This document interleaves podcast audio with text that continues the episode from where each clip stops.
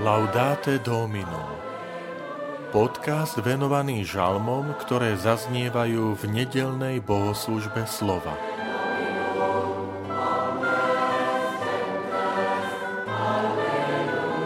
Hľadajte pokorný pána a srdce vám oživne. Žalm 69 Vitajte pri počúvaní tohto podcastu. Volám sa František Trstenský, som farár v Kežmarku a prednášam sveté písmo v kňazskom seminári v Spišskom podhradí. Hľadajte pokorný pána a srdce vám oživne. Pane, obraciam sa modlitbou k Tebe v tomto čase milosti.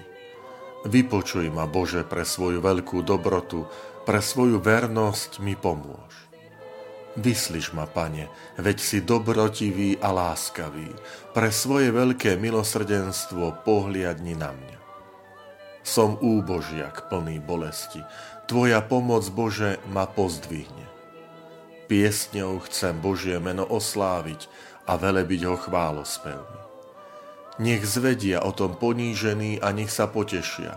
Hľadajte Boha a srdce vám oživne lebo pán vypočuje chudobných a nepohrda svojimi, keď sú v zajatí. Lebo Boh zachráni Sion a vybuduje mesta Júdove. A zdedia ho potomci jeho služobníkov a tí, čo milujú jeho meno, budú v ňom prebývať. Freut euch, freut euch, der Herr v nedeľu z tohto dlhého, nádherného žalmu zaznieva iba 8 veršov. Preto vás pozývam otvoriť si sväté písmo a prečítať všetkých 37 veršov. Je to žalospev, je to nárek jednotlivca, ktorého život sa ocitol v ohrození. A to ohrozenie má akoby dva pramene. Prvým je jeho vnútorná situácia. Človek sa ocitol možno v ťažkostiach, pokušeniach, skúškach, ktoré vychádzajú z jeho vnútra. Naznačujú to slova, kde žalmista hovorí som úbožiak plný bolesti. Tvoja pomoc, Bože, ma pozdvihne.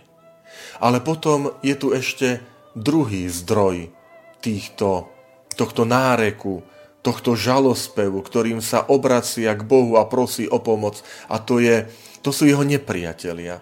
To sú vonkajšie okolnosti, ktoré dorážajú na človeka, ktorý je ponížený, ktorý je v ohrození života a narieka, prosí o Boha o pomoc. Tento žalm je obľúbený mesiánsky, alebo mesiášsky a kristologický žalm, totiž používa sa aj v novozákonných textoch.